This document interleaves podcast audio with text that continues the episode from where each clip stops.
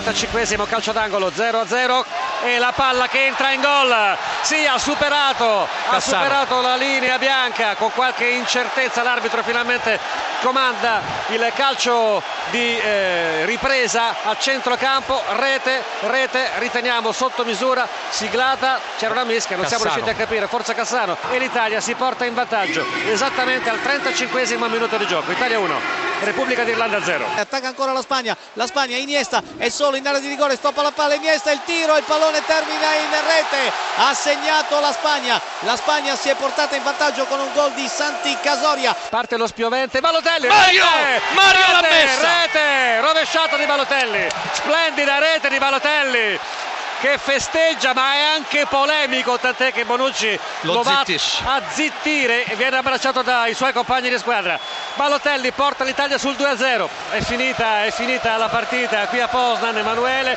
Italia batte Irlanda 2-0 rimaniamo in ascolto naturalmente per il tuo finale vai. Finisce qui la partita, l'Italia si qualifica, Spagna batte Croazia 1-0, ha deciso un gol di Sante Casoria al 42 minuto. A te Riccardo Cocchi.